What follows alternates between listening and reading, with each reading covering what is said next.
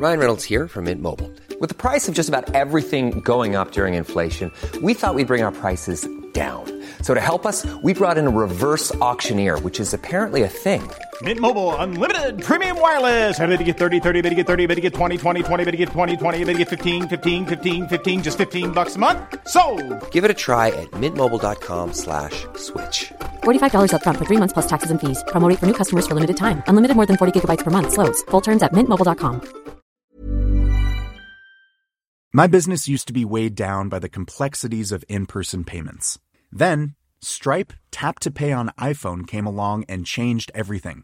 With Stripe, I streamlined my payment process effortlessly. No more juggling different methods. Just a simple tap on my iPhone, and transactions are complete. What's truly remarkable is how Stripe caters to all my customers' preferences. Whether they're using cards, Apple Pay, or other digital wallets, Stripe ensures a smooth checkout experience every time.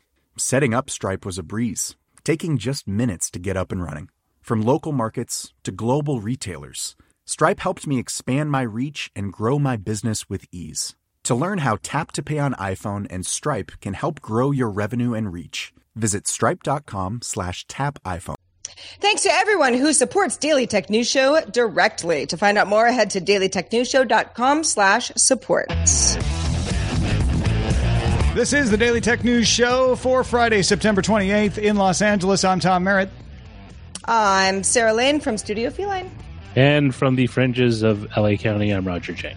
And of course, this is our roundtable show. Once a month, we expand our show into a full fledged one hour roundtable discussion with Sarah, myself, and our guests. Joining us today, Patrick Norton from TekThing.com and AVXL. Welcome back, Patrick. Thank you. And Ryan Shrout from PCPer.com. It's been a little while longer since we've had you on, Ryan. Good to have you back, too. It is. Thanks. Thanks for having me. And as every Friday, we have Len Peralta illustrating the show. Len, are your drawing fingers ready? My drawing fingers are always ready. They sure exciting. are. That's what I always say about you. Constantly, people are like, "Just stop!" All the time. talking It's just- about I always fingers. hear It's weird. It's creepy. Uh, okay, well, all of our topics today cover the tech news. We're going to start with a few tech things you should know. Facebook says it discovered an attack earlier this week that affected up to 50 million users. Attackers were able to exploit the View As feature to copy access tokens. So, View As lets you see what your page looks like to someone else on Facebook who might be checking it out. A bug was loading the video uploader during the View As session, which incorrectly created a single sign on token using the identity of the person you were viewing as not actually you. Attackers did this intentionally and then copied those tokens. Facebook says it has patched the vulnerability and logged out more than 90 million accounts invalidating previously issued tokens. Because only the tokens were accessed, the company says users don't need to change passwords. Law enforcement is investigating. You should probably still change your password. I mean, it's never a bad idea, but but I get what they're saying, which is they didn't access the password at all. They accessed the token mm-hmm. that's set after the Sure. password. So, mm-hmm. yeah. Uh, CNBC reports the U.S. SEC and Tesla CEO Elon Musk had agreed to settlement fraud uh, to a settlement over fraud allegations, where Musk and Tesla would pay fines. Musk would step down as chairman of Tesla for two years, and two new independent directors would be appointed to Tesla's board. That was going to avoid the lawsuit from yesterday, but uh, instead of taking that and not having to admit guilt, Musk refused to sign the deal. CNBC said he didn't feel it would be truthful to himself. He has called the allegations unjustified, and the Tesla board issued a statement expressing full confidence in Musk. Of course, uh, Musk is a large part of that board, so uh, the saga continues. Spiegel Online and Quartz report that Spotify has begun emailing some users of its premium for family plans in Germany, the US, and two other markets asking for GPS data to confirm that they all live at the same address. Ah, yes, the family plan. The email contains a link to a page that states Spotify will only use the GPS data to verify location, not for anything else. Spotify responded to Quartz saying uh, it's testing improvements to the user experience of premium for Spotify. Spotify's average revenue per user fell 12% in Q2. Might be something to think about. Mm. TechCrunch reports that Spotify has since ended the test. Uh, real quickly, Google began rolling out Wear OS 2.1 to watch this Friday. The new interface focuses on fitness and notifications, also improves some of the responsiveness and battery life. Apple won an appeal against a decision that it had infringed patents held by the University of Wisconsin Madison in iPhone processors. The U.S. Federal Court Circuit Court of Appeals in Washington, D.C. ruled that no reasonable juror could have determined that Apple indeed infringed on that patent. U.S. District Court in Fresno, California denied a joint federal and state task force request to hold Facebook in contempt of court for not providing wiretap access to Facebook Messenger calls. This was in relation to a probe of an international criminal gang. A U.S. International Trade Commission judge declined Qualcomm's request to block the import of iPhones with Intel chips that are subject to a patent dispute. The judge found that Apple's iPhones violated one of Qualcomm's patents on power management, but that denying import was not in the public interest. All right, folks, that's a quick look at stuff. If you want all the tech headlines each day in about five minutes, be sure to subscribe to dailytechheadlines.com. All right, let's start with a little discussion about Intel. Patrick Norton, I know you have some thoughts on this. Uh, I'll go ahead and set it up for you. Intel's interim CEO Bob Swan announced Friday it will prioritize production of Xeon and Core processors and has enough supplies to meet its full year revenue targets. The company has been catering more to data centers, but expects growth in the PC market this year for the first time since 2011. Okay. Now, Intel also said that yields are improving for 10 nanometer chips, and it still expects volume production in 2019. So, this sounds like good news. What are your thoughts? Oh boy! So uh, I'm going to give a shout out to Ryan to jump in at any time. Uh, what's interesting about this is is Digitimes, which we affectionately think of as the great rumor mill of of all things. Uh, uh the 50-50 well, rumor mill, right? yeah, the 50-50 rumor mill, right? But one of the things that showed up there and has, has, been repeated in other places is that I want to say like the CEO of, of Compal Electronics and a couple others are basically saying like, yeah, um, we can't get enough processors to build notebooks. Uh, Q4 is the holiday shopping season is going to be a hot mess. And there's also a lot of uh, suggestion that there's not enough Xeon processors uh, to go around to go into servers. And, you know, this is compounding. Ryan and I have a game uh, which goes like, God, we're starting to feel guilty because there's just not a lot of nice things to say about Intel right now. Now, Intel is making amazing amounts of money. They have a ton of profitable businesses but as enthusiasts, uh, Intel kind of like wandered away from us as a market. You know, high end gamers, people doing video editing, and they they just seemed to like, yeah, they'll they'll be fine. They have nowhere else to go. They'll just take what we give them. Um, which was a reasonable assumption if you're, you know, that arrogant. Uh, and then uh, something really strange happened. Um, they slipped uh, on on a process technology, and they they kind of went from two years ahead and delivering a new process technology, i.e., you know, making everything smaller and fitting more chips on a die, uh, which gives them also uh, improvements in power consumption and improvements in overall, you know, computing power. Um, and uh, you know, they, then they went from like every two years for forever. Then it like oh you know it took like three years to do that sort of last 14 nanometer jump uh, in 2014, and then um, we're still waiting for the jump to 10 nanometer. And in the meantime, Intel's kind of gone from two years ahead of competition to actually being behind. And this gets really interesting because uh, TSMC is now delivering their seven nanometer processes, which is roughly equivalent to Intel's 10 nanometer process. Um, and where it gets really kind of painful is the fact that ARM just kind of keeps showing up everywhere, and the volume of ARM processors keep getting larger. And the argument back in the day was that Intel's well, our superior custom, you know, basically like ARM's like you can build it anywhere. We'll license it to you. You can customize it. We barely use any power. And uh, oh my God, we've lost Sarah. I've knocked. I've bored Sarah so thoroughly. She's passed. No out. one on audio knew that till you called her out, Patrick. That wasn't uh, nice. I'm sorry. Well, it was just all of a sudden there was a big empty uh, screen, and I was like, "Oh, medic!" Yeah. Um, so, but you know, but Intel was always like, ah, you know what? Our superior manufacturing, we're going to keep, you know, moving forward on processor. We got Moore's law on our side, um, and that was going to negate sort of whatever advantages ARM thought it had. And to put this into to perspective, right? You know, you know, a few years ago, Intel was selling like 100 million desktop chips a year, much larger margins, much higher cost, but ARM shipped or actually licensed, I, I want to say 50 billion chips between 1991 and 2013, then 50 billion chips between 2013 and 2017, and they expect to ship the next 100 billion chips by like, you know, 2022, 2023 or so. So where this gets interesting is when we start looking at laptops and we, we see the ARM processors starting to show up in low end laptops. Um, Apple, Apple's basically starting to seed the rumors uh, since Apple doesn't have leaks. Therefore, everything that is about Apple is either a guess or a leak uh, from an official part of Apple. Uh, that Apple's going to start replacing Intel CPUs in their laptops with their own A series. You know, I don't know the A14, the A15. Um, that that Apple's actually going to stop using Intel processors in their laptops which may not be a huge volume, but is incredibly prestigious. And they're talking about using their own. Apple thinks they can get their own processors fast enough to replace the Intel chips by like 2020. That's the big rumor that showed up on Bloomberg not too long ago.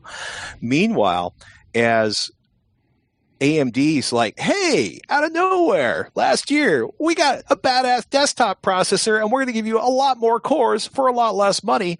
Um, uh, AMD is looking to actually have something like 30% of the global desktop market by the end of this year. Um, you know, not only is AMD profitable, AMD is actually taking a huge chunk of the desktop market, which is a place where Intel has traditionally uh, had what I will affectionately call a tremendous, uh, you know, I won't say monopoly, uh, but you know, there just wasn't dominance. anything else. You could you could use the dominance. word dominance. Yeah, I like yeah, that. yeah. That doesn't that won't get me. You know, that won't have a lawyer beating on my door saying don't say that. Um, you know, and if you take a look at, at if you go to pcper.com slash leaderboard, that's the collection of, of builds that Ryan and his crew put together over at PCPer. And something you'll notice about this, um, you know, it doesn't matter if you're looking at the dream system, which is like $3,300 or the low end, like I have no money, $500 system. Uh, but you're talking about every single one of those chips, unless one has changed and I missed it, having a, oh, look, there's a, there's a Ryzen, AMD Ryzen, AMD Ryzen, AMD Ryzen, AMD Ryzen, AMD Ryzen. Um, because when you talk about multi-core processing, which is pretty much everything uh, in computing, and you know, Ryan, feel free to point out that I'm going to get a bunch of nasty emails, tweets about this. Um, when you look at overall performance, it's better to have a lot of fast cores than a few slightly faster cores, uh, or at least the way kind of I approach it. But um, I, I mean, that, I would say that's really dependent on workload, right? Um, so it, it's a really interesting environment that Intel finds itself in now because it is it's basically being attacked at, at every front that it has in this battle in the in the server workspace against AMD EPYC and a little bit from the ARM designs there. You look at what Qualcomm's doing with their always connected PCs and kind of going after the battery life, massively connected uh, systems. You look at Ryzen, Threadripper going after workstation. There's there's a lot of there's a lot of angles of attack on Intel. But as you pointed out at the beginning, Patrick, they still made they had like sixteen billion dollars in profit last year. Like they're they're still pumping out uh, parts. They're still they're still a very high margin company. AMD is profitable for the first time, but you know Intel's R and D budget exceeds all of the revenue AMD had last year, right? So it's and and I'm I'm as big a proponent of, of Ryzen and and all this uh, all, all the AMD products and the ARM products and the Qualcomm products as anybody, but it's I think sometimes it's easy to lose sight of just the size and the behemoth that Intel is and what it represents. Um, and they definitely screwed up, right? They definitely kind of fell out of their way. And righting that ship is a long process. It's not something that happens in a couple of quarters. And it, Uh, it, felt to me like Krzanich uh, was at least had an instinct of where to go to do that, and it was going to be a long process. So losing him midstream like this certainly can't help. he was a, a polarizing figure. I think he he definitely had Intel in all the right places financially, um, and and he knew he had a, he had a good idea of how to how to maintain margins and revenue. Um, but I, I think you could look at it in, in that he he failed from the point of view of he came in from the manufacturing side of things right? That's that that's his pedigree. And that is the area that stalled out and is causing the problems that they're seeing now. The problems with 10 nanometer are what's causing the shortages with 14 nanometer which is causing them to have to have you know their interim ceo put out that letter that they did today saying hey really sorry about that but don't worry investors we're still going to make all the money we said we were going to make. Um, which is an interesting thing in and of itself. Uh, but It goes you know, back to your I- point about how big they are. Yeah, right. Right. I mean, they in mid year in July, they said, actually, as it turns out, we think we're going to make 4.5 billion more than we thought we were going to make. And, you know, of course, the market loves that. And they're saying, even with these issues we're having, we see, we still think we're going to, to get to all that and maybe maybe a little bit more. But it doesn't mean that doesn't present opportunity for Qualcomm, ARM, and AMD to take over some of the space because there is growth in PC and in server infrastructure, edge computing. All those areas are growing, and AMD has has solutions to to offer. Well, that's a, it's the classic case of being too big to where they they can't move fast enough to take on these, you know, and AMD's not a small company, but it's smaller than Intel. So, relatively speaking, smaller companies. Uh, ARM, of course, incredibly different than Intel because it's a designer, not a manufacturer, and so they can be. ARM is essentially attacking them from a million different directions at once Sure. because you have all of these different companies. So it's hard for Intel to respond, especially when you're doing so well, right? Like it's the it's the classic case of yeah, but we still hit our bottom line. We're still making a profit. What, what's to panic about? And and the the thing to panic about is what happens a few years down the road when the lead you built up starts to decline, and and ask Nokia how that feels. It's true, and and and as a result, you see the CEO Brian Krzanich is out. You see new leadership coming in. Uh, Raja Koduri coming in from AMD. Uh, Jim Keller coming in from AMD and Apple and Tesla. Right, the they're coming in. Their their goal is to be more aggressive. Their goal is to shift the the, the mindset of the company and make them product facing. Right, like you've you've got to keep in mind, Intel spent a tremendous amount of resources marketing drones, right? Uh, which is at best a, a tertiary market to them. And you, you look at, you know, it's easy to see how enthusiasts, people that follow what Patrick and I do, get angry because we saw stagnation in the core processor series while they talked about drones and IoT and all this And other stuff video. that is really they had a whole a whole streaming video department that Krzanich just closed up and sold to Verizon. yeah, it's it's funny when you look at it because like there's the I want to say the client computing group is like thirty percent of the revenue in 2017. Data, uh, the big data stuff is like twenty percent. Uh, their Internet of Things group, like you're looking at like 19 billion dollars, 16 billion dollars, and then like 897 million dollars for the Internet of Things group. And on one hand, don't get me wrong, I'll never make a billion dollars in a year. I'll probably, well, probably, I'll certainly never have a company that makes a billion dollars.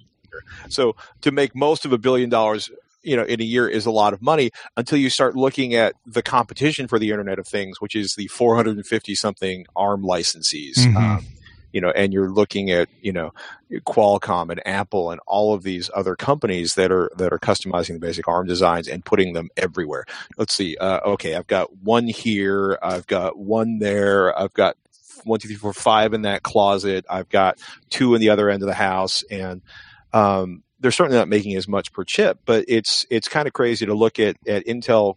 Intel was in ARM licensing, and they're like, eh.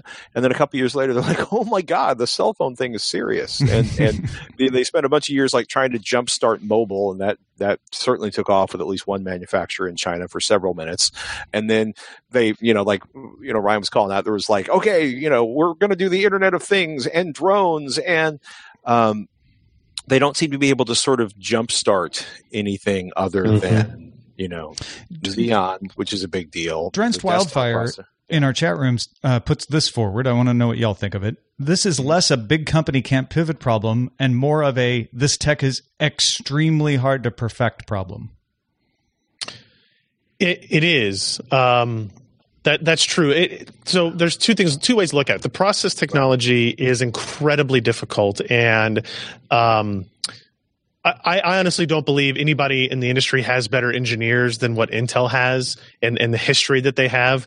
Did they have a hiccup and a bubble in this pipe? They absolutely did. Obviously, they they kind of overpromised and and have been under delivering on what they were able to do with 10 nanometers. But it is incredibly hard to get some of this stuff right. But I think a lot of it still comes down to Intel getting away from its core competency and trying to explore other areas of growth, which is you know not to not to make it a political debate it's one of the one of it's one of the pitfalls of being a, a public company Mhm. is that if you're not growing and you're not t- trying to expand, you look like you're shrinking. And uh, they wanted to avoid that, and now they're they're kind of recovering here. They've you know they have announced they're going to do discrete graphics. They're going to get into AI. They're going to do in deep learning and machine learning. Um, so there's there's still plenty of places where they can grow. Mm-hmm. In, in, in areas that I think are more uh, approximate to their to their core competency. Well, and that's the key, right? You you can't just keep relying on classical uh, in, in x86 architecture forever. The, you know, the writing's on the wall for that. It's not going to die, but the growth is limited. So where do you go? Where where should Intel go from there? That's the big question. Yeah, and I, I, think AI machine learning is kind of the the first immediate step.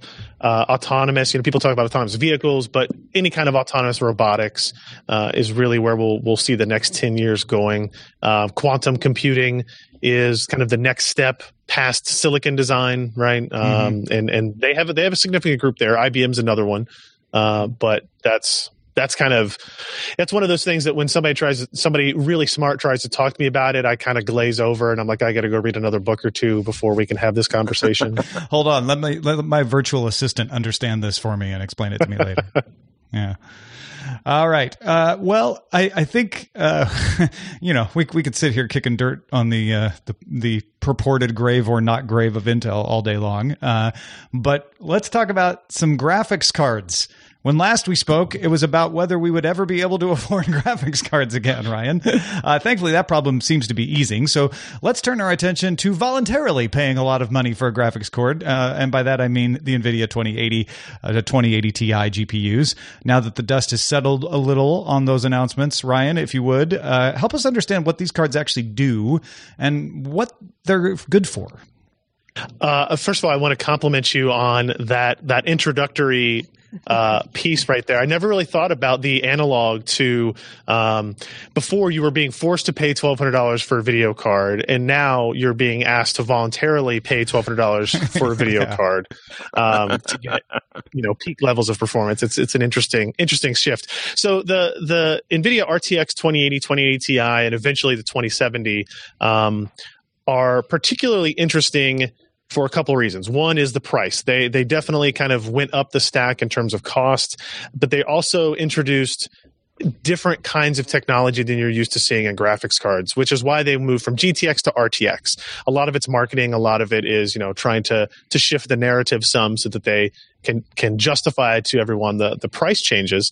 Uh, but they added ray tracing acceleration into the silicon and they added AI compute into the silicon. The AI compute is something that had existed before, as part of their Volta architecture, uh, meant for enterprise machine learning AI, which is one of the areas that NVIDIA is a, is you know a leader in that field. They're bringing that into the consumer GPUs for AI capabilities. The first one is a is an image quality improvement called excuse me, DLSS, deep learning super sampling, which basically renders at a slightly lower resolution and then upscales it, but is using a, a machine learning, uh, an AI assisted process that they do a whole bunch of pre compute on their side with the game beforehand, and they send that library over to you through the GFE and the driver stack. Uh, it's really interesting idea, and I think it's one of many areas where AI will eventually permeate into gaming, whether it be for animation or image quality or actual like NPC uh, interactions. And then the ray tracing acceleration is interesting because I think if you followed graphics technology uh, for a while, or at any point, like ray tracing has always been known to be that that end goal for us. If we could do ray tracing fast enough, you could create photorealistic imagery uh, without hacks, without having to find these workarounds that the current technology of rasterization really depends on. Because the, the, art- the idea is that you're computing the light source and just saying the light's over here. Show me what it looks like with light reflecting on it. Yeah. You're essentially simulating the photons moving through space. Right. and if you have an infinite amount of compute power you could simulate every ray of light casted from every light source and bouncing off every surface. We're clearly not there yet and it'll be a while. But the rt cores in the new turing architecture in these parts accelerates the uh, uh, essentially the hierarchical structure of, of a ray tracing simulation and so they they've showed demos and examples of things. It, it, sounds simple when you say it out loud, but like reflections of certain things uh, on windows and surfaces in a game. And you think, well, I already have reflections today. What's the big deal? And, and then you start to realize that some of the tricks that you have to do, if, if, if, a, if there is a light source or an effect that is off screen, it can't be reflected on something on screen because the data is kind of removed from the system in a way to kind of make the system run faster. It's one of those tricks of rasterization to make it look good. But with ray mm-hmm. tracing, you get some of that back. You have the potential to get some of that back. Shadows can be simulated very well. I, li- I like um, to think of it as with rasterization, uh, you have to tell every surface what light's hitting it. Whereas with ray tracing, you just tell the light where to go. Yeah, yeah, it is, and and the uh, the hope is with ray tracing at some point you just don't have to you don't have to worry about any tricks. You don't have to try to you know get around any anything that might be holding it back. But that's that's a performance issue over the long term. But they Nvidia claims they've made a significant jump with ray tracing performance because of this acceleration uh, logic in the part. Um, now, as a result of adding AI and RT support they've made a much larger GPU. It's probably, I think, 60, 70% larger than the previous GPUs of the similar performance class or mm-hmm. similar class, you know, 80 series, 70 series. Um, and they've also gone up a lot in price, right? So the RTX 2080 is 799 for the Founders Edition, and the 2080 Ti is 1199 for the Founders Edition. Yeah. And those aren't totally unheard of prices because the Titan XP before it was eleven ninety nine. Um, but if you look at the 1080 Ti, it launched at six ninety nine, I believe. Yeah. Uh, so you're talking about a five hundred dollar price increase from 1080 Ti to 2080 Ti. Although and I guess that, the, what what Nvidia might say, I don't mean to speak for them, is this is halfway between the 1080 and the Titan. This is this isn't just a successor to the 1080, right? No, hey, actually, I was going to say, mostly what they're going to tell you is that RTX technology is going to deliver the holy grail oh, of yeah. gaming performance, and you really should buy one now. Buy one it's now. worth Tom. every penny for all those well, games that will someday be made for it. Yes, and that's where it gets slippery. So sorry, Ryan. no, no, and you're right. I think the the the problem that reviewers and uh, the enthusiast community had with this launch was that when the 10 series launched, the 1080 was was noticeably faster than the 980 Ti. It was mm-hmm. like 25% faster or so. And uh, with this launch, the 2080 pretty much just matches the performance of the 1080 Ti, maybe a handful, three, four, five percent faster.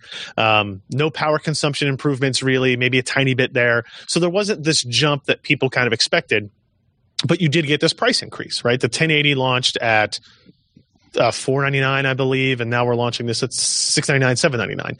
Uh, it's it's a it's a big it's a big jump, and a lot of what Patrick's right. A lot of what Nvidia's answer to that is.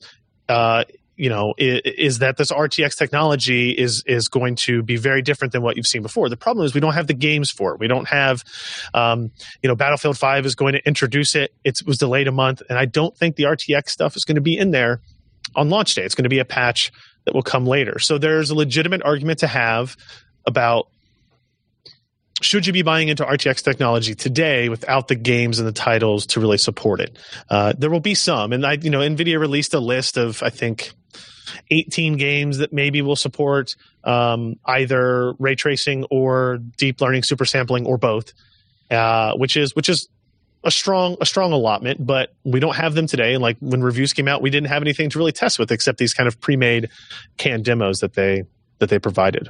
I feel like you know the the way this goes is the 2080 isn't an improvement in power over the 1080. The 2080 is an improvement in an entirely new capability, and the response reasonable response could be that's great. When I can use it, I'll want that. But for the time being, couldn't yeah. you just please give me a successor to the 1080 that's more powerful? And and and the argument back against that is, but if we don't put the 2080 out there, it won't create the market that will cause sure. the software to be built for it. It's a little of a chicken and egg problem. It it definitely is. The if you look at it, if you're if you're from Nvidia's perspective, um, you kind of look at it as they can raise prices because there's not any competition at the high mm. end, right? The, the the AMD Vega cards lacked against the 10 series already. So the 20 series is coming out. AMD doesn't really have anything on its roadmap. So it, there's an environment in place where the competition level is, is reduced and NVIDIA is able to raise these prices and they don't really have anything pressuring them uh, to, to go the other direction. And, you know, it's, it's very similar to when the Apple iPhone 10 launched, the prices went up and everybody went, "Oh my gosh, I can't believe these prices went up." And guess what? It was their best-selling phone for the two quarters, you know, the four quarters it's been out, right? And right. that's Nvidia sees that and goes, "Well, I want to I want to have higher profit margins and I want an, a higher average price per unit." Absolutely. Yeah, exactly. Yeah. And so they're like, "Well, we'll give it a shot." And worst case scenario, it, they don't sell out we kind of go through this process of maybe lowering prices or doing rebates or whatever, or AMD releases something that's a surprise to us, and then we readjust. And you know, I don't think I don't think they're as worried about losing goodwill of the community as uh, much of the community would like them to be worried about it. Sorry, I'll such stop an evil, evil laugh, but true. I so so in the end, though, if I'm a consumer sitting there ready to buy a graphics card for my next machine, is it the smart thing to do to just buy a 1080 then? yeah. I mean, it's hard. It's hard to say no to that, right? If you look at 1080 Ti, 1080 today, you could buy them new for. You could buy 1080 Ti, I think, for like 499, mm. eh, maybe yeah, 479. Is that right? Higher? Hold that thought. Okay, um, maybe I'm thinking of 1080. I think maybe yeah. I need to I know partially my thoughts on this are kind of skewed because I'm looking for a sub 250 uh, millimeter card, which it. is usually more expensive than a full size card. Yeah. Uh, but but 479 sounds really I think I think that's that's 1080. 1080 Ti is probably closer to 6 650 at this point. I think the what I was looking at is you can get 100 to 150 dollars less, you can get a 1080 Ti, which is going to have near the same performance level as a uh, 2080. That's going to you know be more expensive. And if you're willing to take the chance on used hardware, if you go to eBay, you can you can get a lot of really inexpensive stuff as mining has fallen off and people start to sell out that hardware. Obviously, you're taking a risk on the longevity and how hard these cards have been worked and what the what the heating, heat and cooling, and all that stuff has been like for that product. Right. But I think that's where you might be able to find a 1080 Ti for 499. But then you're, you have got warranty questions and a bunch of other stuff uh, to digest. Yeah. I mean, I can find one on eBay right now for 410, but if I want okay. it new from Newegg, it's listed at 700. Okay, yeah. all right. Yeah. So yeah, I mean, I, as, I think as long as the 10 series cards exist new in the channel, which I actually don't think will be very long based on what some of their partners have told me mm. um, when production actually stopped and, and, what that inventory was like. A lot of people were holding off on their purchases until these 20 series cards were announced and what the reviews look like. And now I think you'll see a lot of people doing what you're suggesting, Tom, is they're just like, ah, I don't know, we're just, I think I'm going to get that 1080 now. I was waiting. Um, and, and now they'll do that. That'll buy up. And then eventually you kind of won't have that option anymore and we'll have to see what the market looks like then if AMD has progressed or pricing is lower on the RTX units or anything. I guess. How long? I mean, I know this is an impossible question, but if you if you had to guess, how long do you think that is before the channel runs out of ten of ten series? Yeah. I would say it would shock me if by the end of the year that wasn't the case that mm-hmm. that we'd be out. Yeah. But then all of those Bitcoin miners will be dumping their old 1080s. It's true. You're already. I mean, you're already starting to see it. Yeah. Well, let Just, me ask a quick question. So, if that's the case, say that the ten the ten series literally is sold out and they no more, they're done, and they're moving on to the twenty series. Does that leave an opening for AMD to kind of position their wares in that space where, hey, you know what, you don't you don't need to mortgage or or you know uh, your home to buy a new video card. You can get something not as powerful, but you know what? You're not you're not selling off your kids to pay for it. Yeah, I mean, and that's what they should do, right? If you're if you're AMD, if you're the Radeon group, um, you need to be looking at any kind of messaging you can do uh, around. Hey, we're providing you. You, you know, you, you're not going to be the top performer, but you say, hey, if you if you're one of the 10 million people that has a 1440p monitor or below that plays PC games on AAA titles, our graphics card is going to be perfect for you. And the, if you're AMD, you're also kind of you're also kind of lucky that Nvidia wasn't more aggressive on pricing. That means they don't have to AMD doesn't have to reduce their prices to remain competitive in, in the space. If they want to stay at you know 499 or whatever, uh, and and and kind of totally undercut what the 2080 and the 2070 will be priced at. They are they're able to do that, um, and I think you're right. They should they should be talking about gaming um, gaming without a car, you know, less than a car payment type of thing. It's also kind of crazy that there actually is now that you know the the 1070s, the 1080s, the 1060s, the 1080 Ti's are you know at around or near MSRP, and the 2080s and the 2070s are going to be shipping. Um, there's finally actually AMD parts in the pipeline which for so much of the last year, it was like they launched, they disappeared. There were several around Christmas, they disappeared. Where were the AMD cards this spring? Nobody knows. And, uh, uh, you know, now that they're getting sort of beat up on technology on one side and performance and price on the other side, uh, they're in the channel. so I think, I think, I think AMD is going to be really popular. Some if if mm-hmm. if the you know if the prices aren't really good on the 20 series Nvidia cards around around Black Friday, I think it's going to be a great Black Friday for AMD GPUs if they can keep I, the channel full. I think it's it's it's easy to forget, literally, six months ago, 12 months ago, how screwed up the GPU market was right? On our on our, on this week in computer hardware with Patrick and I every week we would talk about uh, I don't know how expensive are all the video cards you can't buy today you know? And uh, that was it lasted a long time. We we had yeah. fallout from you know all the, all the other people that make power supplies and cases and keyboards uh, and, and any other component that that would normally be bought in, in, kind of tandem with a new yeah. PC build, they were like, uh, well, I'm not, I can't buy a video card, I can't afford it. Why would I bother upgrading the rest of my system? And now we're we're we're back to a, it's hard to say a sane spot in the market, but Nvidia kind of kind of edged us in a little bit with the uh, with the pricing. Well, this actually dovetails very nicely into our first advisor discussion of two today. And that is if you are going to build a PC based on price fluctuations and, and, and, and what's available and who should do this, that is going to be our next topic for the next few minutes. So, Patrick, if I were to say I'd like to build my own PC, would you recommend it to me? And and and why based on what I might want to do with it. Yes, because then I could have you on TekThing, and we could do a build video content for the show. Sounds like a segment pitch. Suddenly, that's great. Oh yeah. yeah. it's gonna be great. Get your credit card. We're going shopping. Well, I, I, you know, the the reason that I, I think this is interesting is, you know, I I'm sort of of the lazy folks who say, nah, I just want, you know, all, you know, I, I just want to buy my computer and maybe right. I'll pay a premium for it.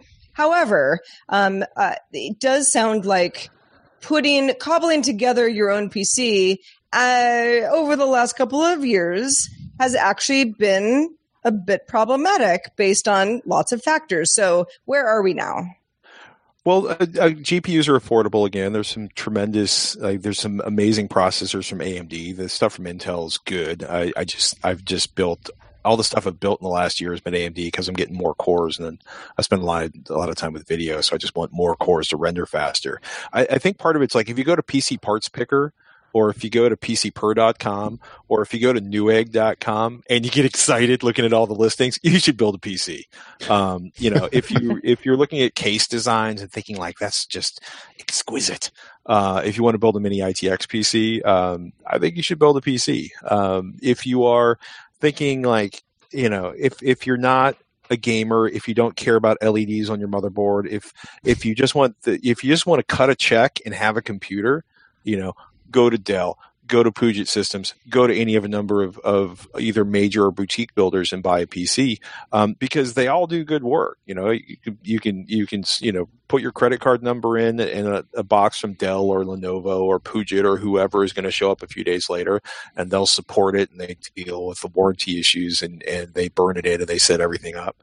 Um, I mean, I'll be honest with you. If you're not excited, I mean, I should say there's kind of two things. One, if you're not excited by looking at computer parts, don't build a PC. Um, or two, if you can't look at a pile of computer parts and be like, I want this and this and this and this. Um, you know, when I built my 1800X, no one would have been able to provide me a pre-built system with an 1800X inside of it. Um, so it was the only way I could get that. Um, if you're worried about longevity and you want to pick components that are going to last longer, uh, you know, there's another running joke along with. so let's see how much the expensive GPUs you can't buy are this week. Um, you know, another thing has been like most CPUs from reputable CPUs, most power supplies from reputable manufacturers have like a 10 year warranty now. Yeah. Um, you know, and you're starting to look at situations where, you know, You should celebrate yourself every day, but some days you should celebrate with jewelry. Whether you want to commemorate an unforgettable moment or just bring some added sparkle to your collection, Blue Nile can offer you expert guidance and a wide assortment of jewelry of the highest quality at the best price. Go to BlueNile.com today and experience the ease and convenience of shopping Blue Nile, the original online jeweler since 1999. That's BlueNile.com. BlueNile.com. The Claude 3 model family from Anthropic is your one stop shop for enterprise AI. With models at every point on the price performance curve, you no longer have to make trade offs between intelligence, speed, and cost. Claude 3 Opus sets new industry benchmarks for intelligence. Sonnet strikes the perfect balance between skills and speed. And Haiku is the fastest and lowest cost model in the market, perfectly designed for high volume, high speed use cases. Join the thousands of enterprises who trust Anthropic to keep them at the frontier. Visit anthropic.com slash Claude today. My business used to be weighed down by the complexities of in person payments. Then, Stripe Tap to Pay on iPhone came along and changed everything. With Stripe, I streamlined my payment process effortlessly. No more juggling different methods. Just a simple tap on my iPhone, and transactions are complete. What's truly remarkable is how Stripe caters to all my customers' preferences. Whether they're using cards, Apple Pay, or other digital wallets, Stripe ensures a smooth checkout experience every time. Setting up Stripe was a breeze, taking just minutes to get up and running. From local markets to global retailers, Stripe helped me expand my reach and grow my business with ease. To learn how Tap to Pay on iPhone and Stripe can help grow your revenue and reach, visit stripe.com slash tap iPhone. Like I've I've got some some power supplies that are on my second or third PC. Uh, if you've got a PC that you know you've been sitting on, like maybe it's three years old and I would have upgraded it last year, but I couldn't buy a GPU. You know, if you don't care about the case, buy a new motherboard, uh, a new processor, and a new GPU. Um, you know, and replace the guts. That would be a time to build a PC. Um, you know, it's. Uh, you know, Ryzen's giving you amazing amounts of computing power for less money. GPUs are affordable again. Um, really, for me though, if you want to build a computer, build a computer. If you have a very specific list of parts you want to build, or for a specific situation, you know, build a computer. Um, you know, for a lot of people, it's okay to you know be like, eh, I'm over it. I'm done. Just send me a box uh, and let me plug it in and, and, go on my merry way. And that's okay too. Ryan, what are your thoughts on that? You know, you know, if, if I am looking to save money, but I don't necessarily know what exact parts I want, but they will be advantageous to me if I, you know, figure it out. Uh, you know, what are my options? So, uh, I think Patrick is correct in that PC building and P- used to be, and Tom could back me up on this one probably. It used to be when you would build a PC, it was to save money, right? And now it's not. It's not really how it works anymore, right? If you just want a computer, a Dell or an HP from a big box store, you go to Costco or something like that, you're going to get a lot of value there. And I find that even with with notebooks, a lot of times yeah. I'll be browsing through Costco and I'll see this Dell XPS 13, and I'm like, oh wow, that's several hundred dollars less than they were selling on their own website, and that's where I would buy my own machines.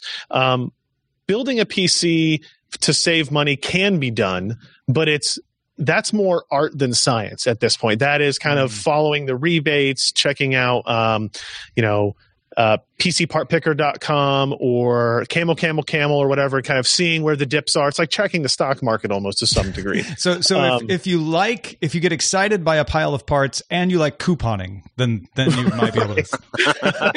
yes, and and I think I do think You're not more selling people, this well, Tom. More people should build PCs, if only because you're learning while you're doing it. You're understanding the technology. Um, is are there more headaches? Yes, because now you're responsible for support and troubleshooting and that type of stuff. Uh, but you you learn you're learning as you're going. It's one of the things. Uh, you know, when my nephew wanted a PC to do PC gaming, uh, he asked me for a computer, and I said, "No, we're going to build one," and kind of walked him through it and taught him how to how to do that. Now, whether or not he retains that and does it in the future, I don't know. That's on him. But uh, I, I think from a pricing standpoint, you're always going to get cheaper if you do OEM, unless you want unless you're like, I need three GPUs and 128 gigs of RAM and 32 cores, right? Then you're getting into super high end boutique builders, and Patrick's right, building your own will save you money there. But from a price standpoint today, I could say that there's no reason to not build a computer from a cost standpoint. There, wait, say that again. So, so there, there's no, there's no. Let me rephrase that. It used to be, you know, three months ago, six months ago, I wouldn't tell you to build a computer because the price of memory was so high, the price of graphics cards was so high. Everything has settled back down. Memory is still expensive, but it's not going to it's not going to change as it turns out. So uh, price is basically not a factor. You're not going to save correct. money necessarily, although maybe if you play it right, you could. You're not going to spend more money, which used to be the case a few months ago. Yeah, yeah, yeah. I, I think that's right. Okay. Uh, it, it, you mentioned memory. Memory prices are high. Uh, is that the only one to watch out for as far as cost uh, being way up there these days? I mean, I, I, think so. I think that's the only thing that is outside the bounds of where we feel like yeah. it should be, right?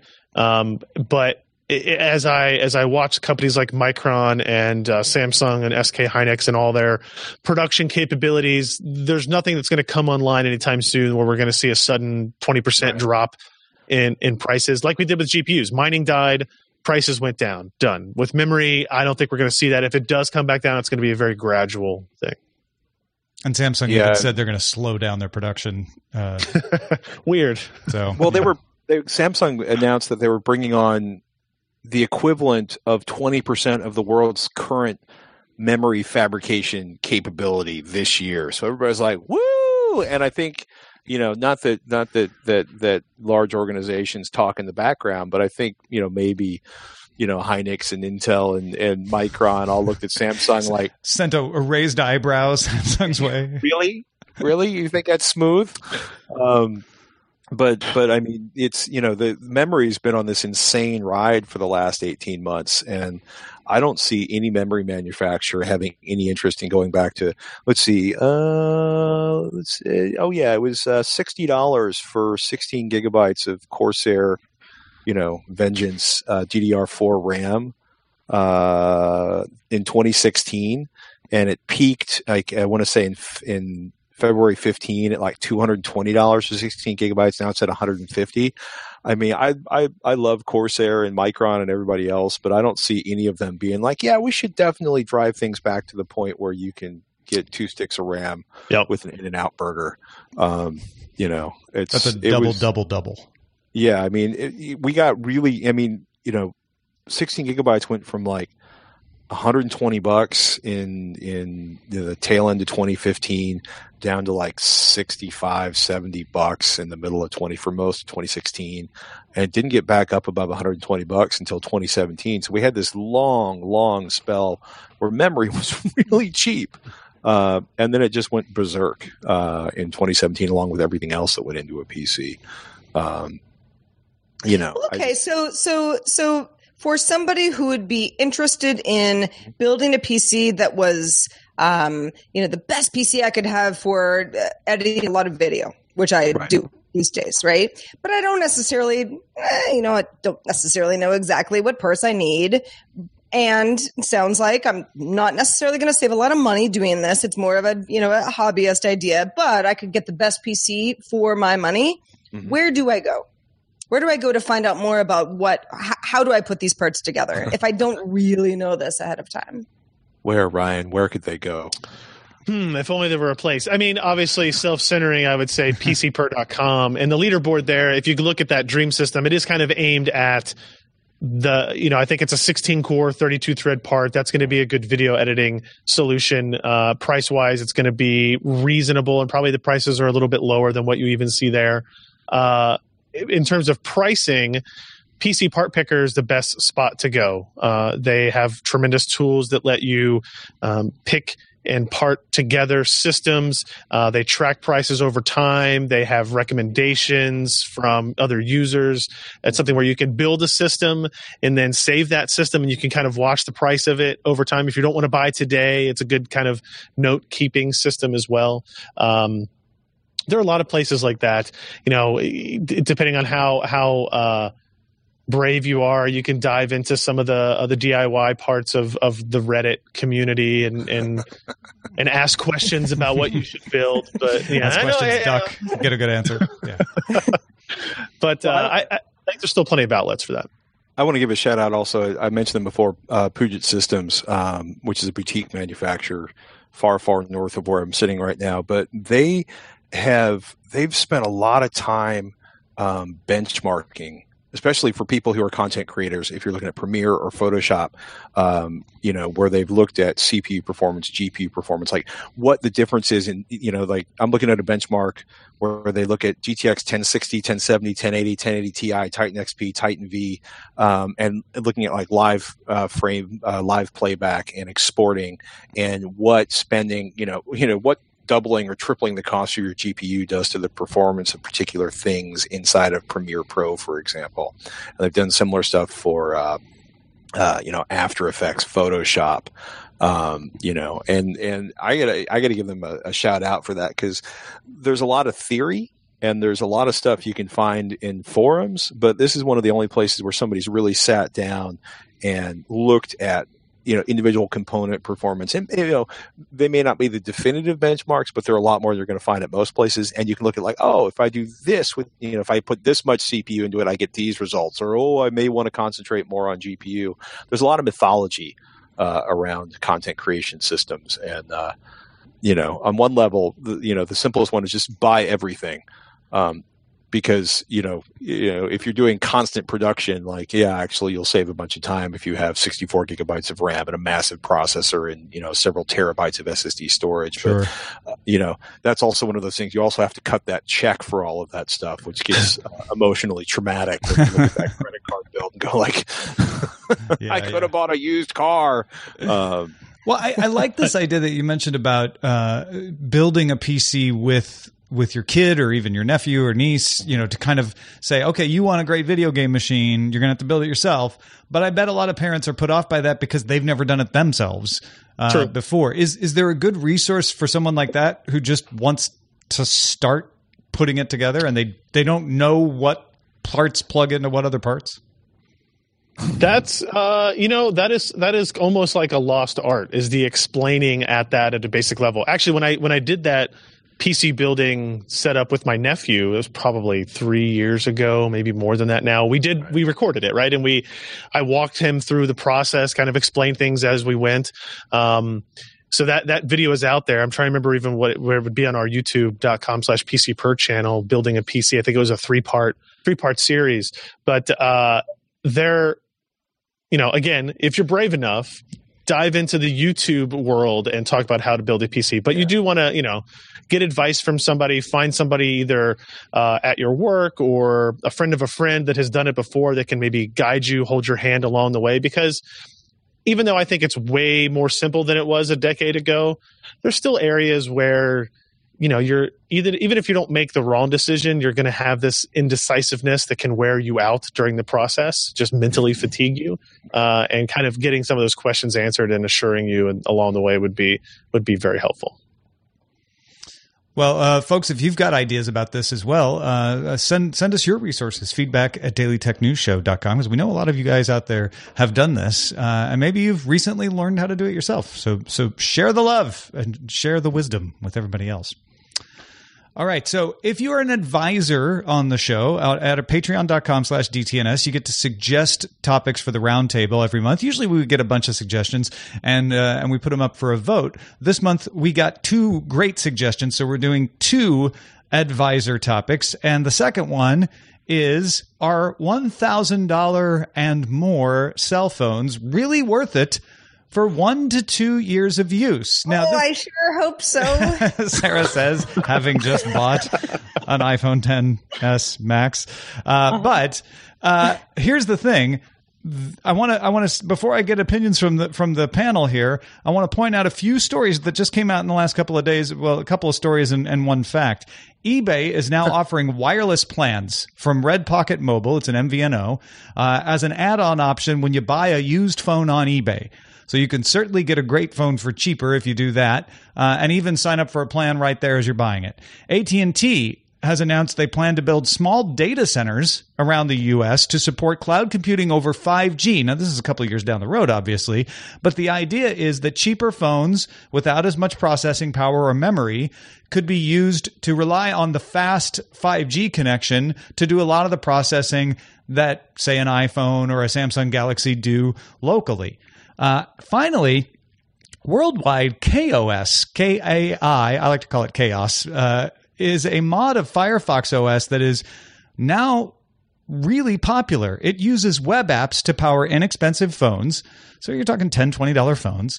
Uh, Jio, Nokia, the banana phone, uh, uses KaiOS. And it is now the number two operating system to Android in India.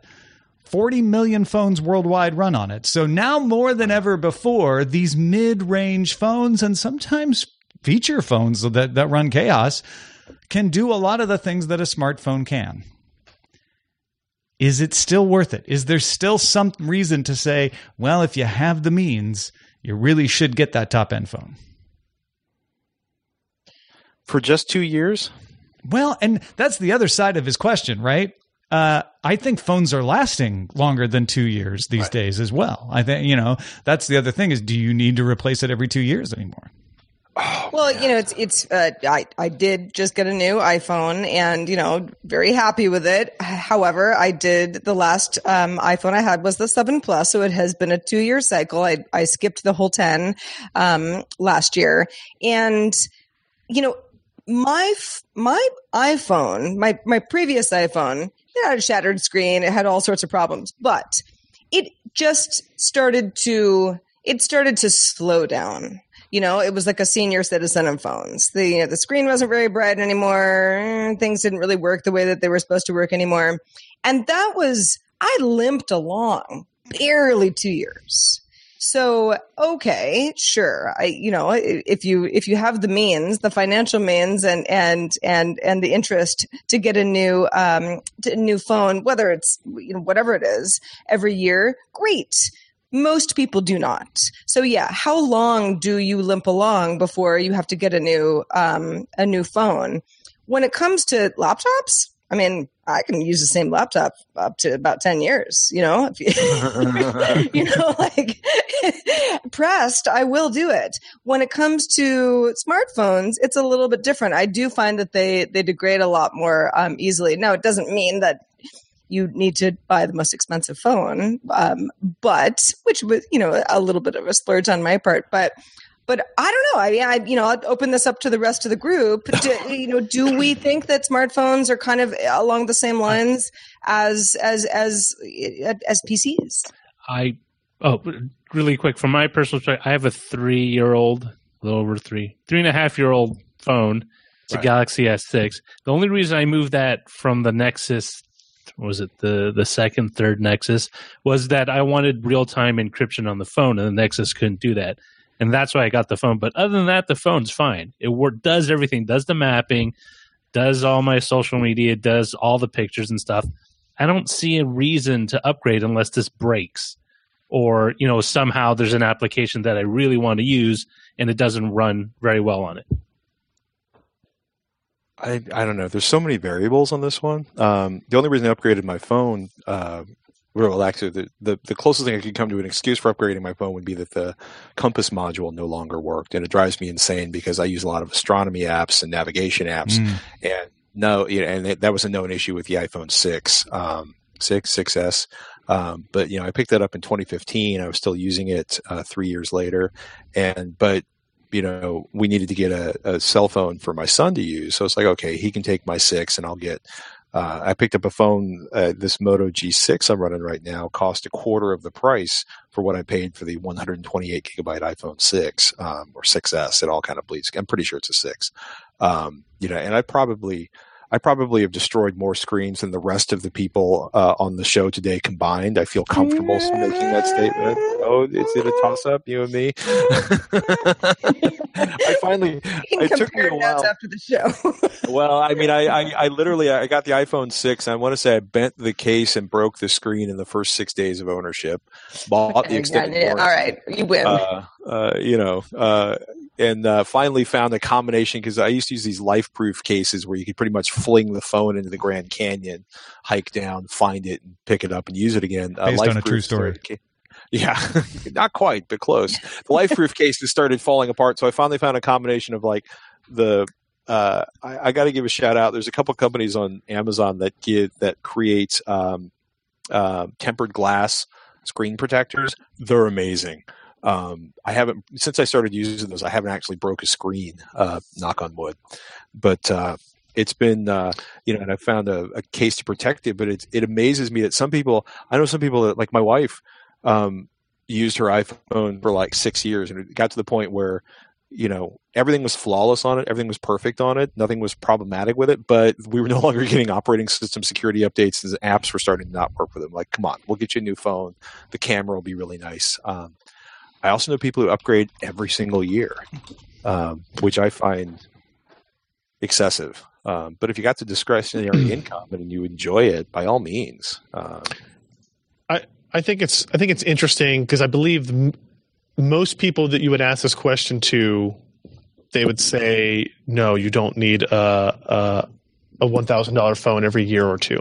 However, they sell an awful lot of one thousand dollar phones every year right? Indicating indicating that some people are still doing this. And i i look at it from you know maybe a slightly skewed perspective as maybe most many of us do that that work in this in this field.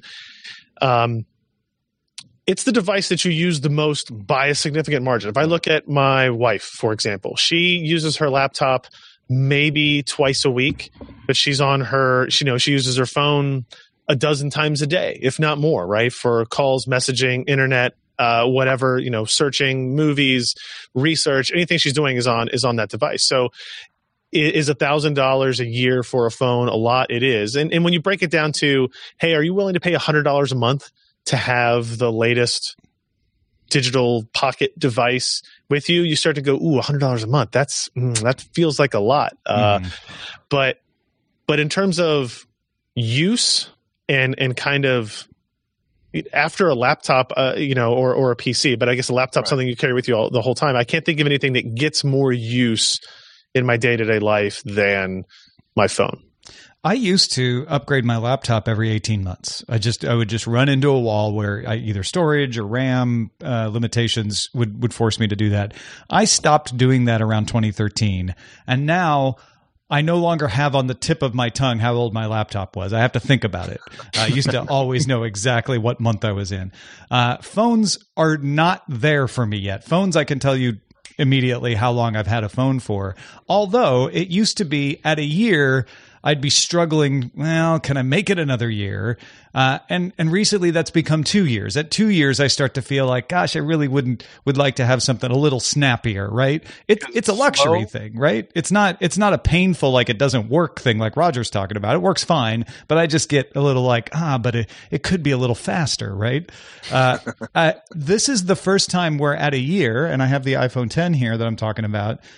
I, I, I don't feel any of that.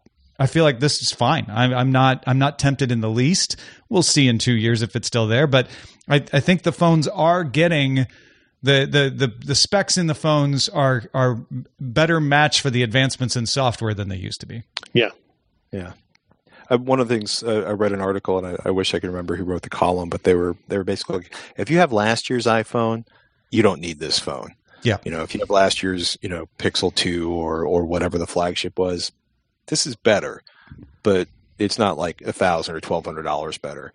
If you have a two or three year old phone, you may be looking at this camera going, "I want the precious." Um, and uh, I, you know, I will say it's the one thing. Like the moto, the camera in the in the G6 is pretty impressive, but the low light performance just gets spanked by all the flagships. But at the moment, like I think I'd rather spend three or four hundred dollars on a discrete camera that'll have the equivalent photo performance than pay a thousand dollars for a phone uh, that'll have that that that camera performance. It's well, it's.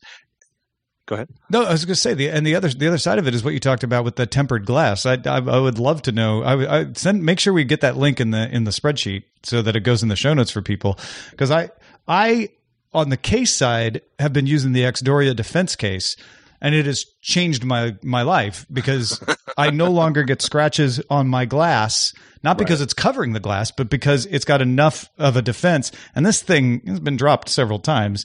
Uh, is, is is tough as nails. So a, a lot of it now becomes less about I need to upgrade, but did I did I protect my phone well enough that it's survived for a couple of years? Yeah. So I, Yeah, we'll we'll make sure to get those in there. Amfilm tempered glass screen protectors. I'm sure there's other ones that are just as good. But Yeah, there's I have this OtterBox the, on, OtterBox on has my phone been that I good, got. yeah. I because I bought my phone off Amazon unlocked. It's like oh, I need a case for it. It was like twenty something bucks. Great. My daughter uses this like a football when she gets she throws a tantrum. She's just like no. And She throws, she'll throw it. This thing bounces off wood, stucco, cement, and it's Yeah. and no cracks. Still runs. And We- this is the thing. I think people have been so used to being told like every year something new you need to upgrade you need to upgrade because it's something that's been pushed by the manufacturers as well as the phone companies well, right the carriers, I think, were a big driver on that. yeah the especially the carriers right you know sign up and you're going to new blah blah blah um but you know at some point you know you can only surf the web so fast bef- you know bef- you know you, you i'm sure you could get a faster i could get a faster phone but like what would i really do with it i'm not app heavy i have like maybe 25 apps at most on my phone and those are the same 25 apps i've been using for the past six years And I think if, if you're like Roger, I know a lot of you are, and you you need a new phone for whatever reason, these mid range phones that we're talking about are plenty good. You don't need to buy that thousand dollar phone because just being able to run apps, you know, the the hardware can handle that way better than it used to. It's it's a, I, it's you know, a- I, I know this is obvious, but I always I always think of these conversations as what kind of car do you want to drive? You know, what is your comfort level? it's getting like the- that, isn't it? Yeah. Do you want the expensive audio the situation? Yeah, like do you want a Mercedes? Do you care? You know, you know, do you do you do you care about having a hybrid? There are all sorts of reasons that you would want. You know, the mm-hmm. nicest phone possible. Great, sure. Most of us just don't have that luxury. Some people do, but most people don't. Yeah. So, so let's talk about what are the apps, like Roger was saying, like what are the apps you're actually using? You know, of 25 apps, how many apps is Roger actually opening per day? Five, maybe? Yeah. You know, th- think five about at that. most Yeah, you know? th- think about that. Think about you know the comfort level, the battery life. You know, stuff that actually matters more than you know, so, you know a lot of the bells and whistles that I think a lot of us get caught up in. That that that quite honestly don't matter as much.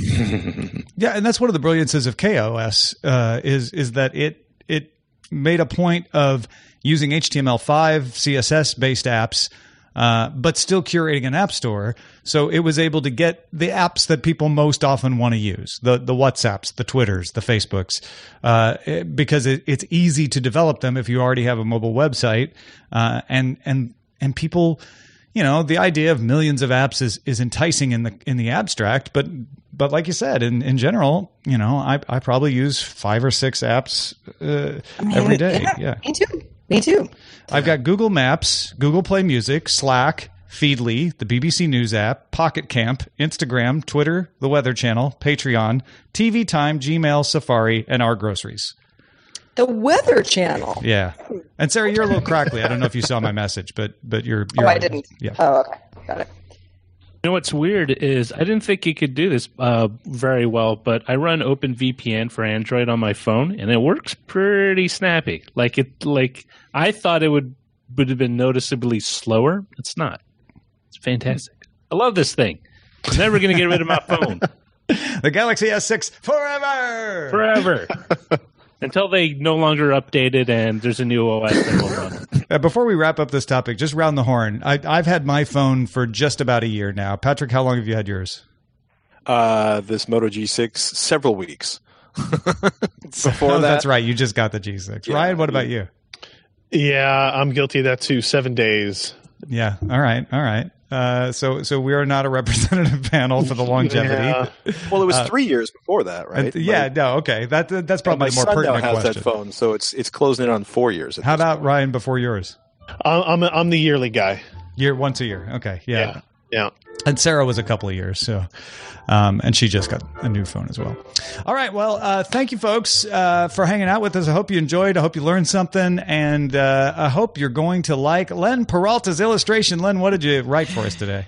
Well, we talked about a lot of really great things today. Uh, but I went all the way back to the beginning of the show where we talked about the view as hack uh, in Facebook, and uh, that's uh, that's what I drew. I drew this monster viewing one of the, I guess, the representative of the 50 million people who were hacked by this uh, this little thing. Um, being um, scrutinized uh, by uh, a huge eye monster. I mean, I think this is just Facebook. It does, it works for the story today, but Yeah, it could work for right. a lot of stories. You're absolutely right. Uh, it is sort of Facebook, and I know it wasn't. You know, it's not as bad as it probably could have been, but. Uh, you know, I just like kind of giving Facebook a hard time. And uh, what's also kind of neat about this image is that because it is a round table image, it's an 11 by 17. And uh, this is available right now in my online store. And also, if you're a Patreon backer, you will get this, I believe, in a month and a half uh, just by backing me at the uh, DTNS lever level at, D, uh, at patreon.com forward slash Len. Thank you, Len. That's awesome. No problem. Thank you. Well, and thanks to everybody who uh, who makes our roundtable so fun every month. We really enjoy these, uh, particularly Patrick Norton and Ryan Shrout today. Patrick, let's start with you. Let folks know where they can keep up with all of your other work. Oh my goodness, uh, TekThing, the TekThing.com, T-E-K-T-H-I-N-G.com, the weekly show I host with Shannon Morse. And if you're into home theater and speakers and headphones and all that kind of stuff, please check out avexcel.com, AVXL. That's the podcast I host with Mr. Robert Heron, where we talk about screens and projectors and speakers and AVRs and headphones and music and source material and dogs and occasionally food recipes. We wander sometimes. Sounds like a perfect show. uh, Ryan Shrout, thank you to you as well. So nice to see you and talk to you again. Let folks know where they can keep up with all of your excellent work as well. Uh, I'd say first and foremost, Twitter at Ryan Shrout is there for that. PCPer.com is where you can find all the hardware news, the leaderboard, the all the component products that we test are all done there. And then, of course, Patrick and I do this week in computer hardware as well, which is at twit.tv slash twich, which we talk about, guess what? Computer hardware. Go check both of those out, folks. Uh, and thank you for supporting us directly. There's lots of different ways to do it. Uh, if you just listen to the free public feed, you're already doing it. Uh, but if you would like to support us directly, cut out the middleman, head to dailytechnewsshow.com slash support.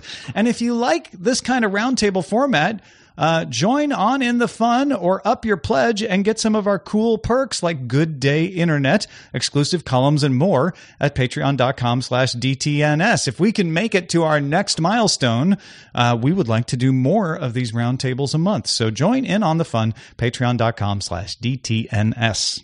If you have feedback for us, questions, comments, anything, please let us know. Feedback at dailytechnewsshow.com is the way to do that. We're also live Monday through Friday at 4.30 p.m. Eastern, 2030 UTC. If you can join us live, great. We would love to have you. Find out more at dailytechnewsshow.com slash live. Back on Monday with Andrew Zarian as our guest. Talk to you then. This show is part of the Frog Pants Network. Get more at frogpants.com. Diamond Club hopes you have enjoyed this program.